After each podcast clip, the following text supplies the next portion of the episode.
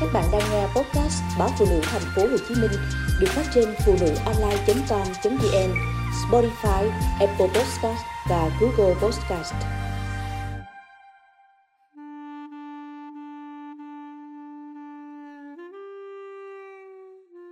Bố mẹ chồng chỉ biết vòi tiền con dâu. Em gái tôi lấy chồng về ở một tỉnh Bắc miền Trung. Hồi mới yêu nhau, thấy trình độ hai đứa hơi cọc lệch tôi không tỏ ra ủng hộ và cũng chẳng phản đối. Tôi chỉ phân tích cho em thấy rằng vợ học vấn cách biệt với chồng, sau này cuộc sống có thể nảy sinh phức tạp vì đàn ông hay tự ti.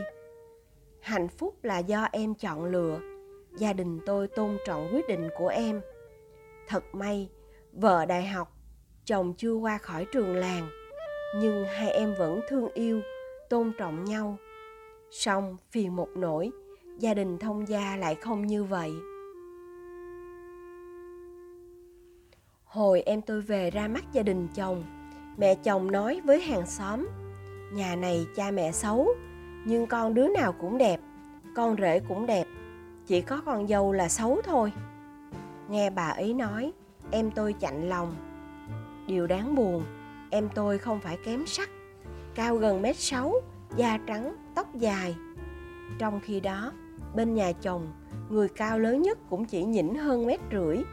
Một mình cô Út là có nổi tấm bằng trung học phổ thông. Vợ chồng em đập nghiệp xa nhà, tiền bạc chẳng mấy dư giả. Lúc đầu, mỗi tuần em gọi điện về thăm bố mẹ chồng một lần.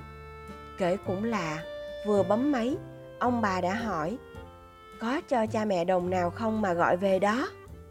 Một vài lần như vậy, em không biết trả lời ra sao. Đành thưa dần việc gọi điện. Ông bà trách con trai, cho rằng con dâu tệ bạc. Chồng nghe thế, lôi vợ ra chửi mắng. Em ôm chặt nỗi lòng, không biết bày tỏ cùng ai.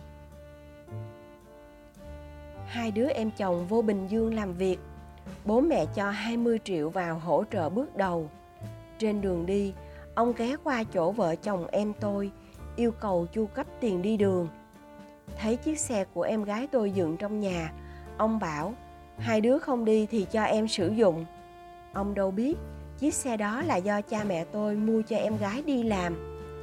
Chẳng hiểu sao, ít hôm sau, cô em chồng cứ gọi điện cho anh trai, đòi xin chiếc xe, mà không nói với chị dâu tiếng nào.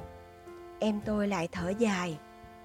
Ở quê có bận ông bà, cơm không lành, canh chẳng ngọt. Bà đùng đùng giận dỗi, bỏ đi bình thuận chơi. Ông điện vào thông báo tình hình và cho biết ở nhà đang sửa lại cổng. Anh chị xem đóng góp thế nào. Ba hôm sau, mẹ chồng gọi điện cho em tôi, bảo nạp cho chiếc thẻ cào điện thoại. Trên đường về quê, bà ghé qua thăm con cháu.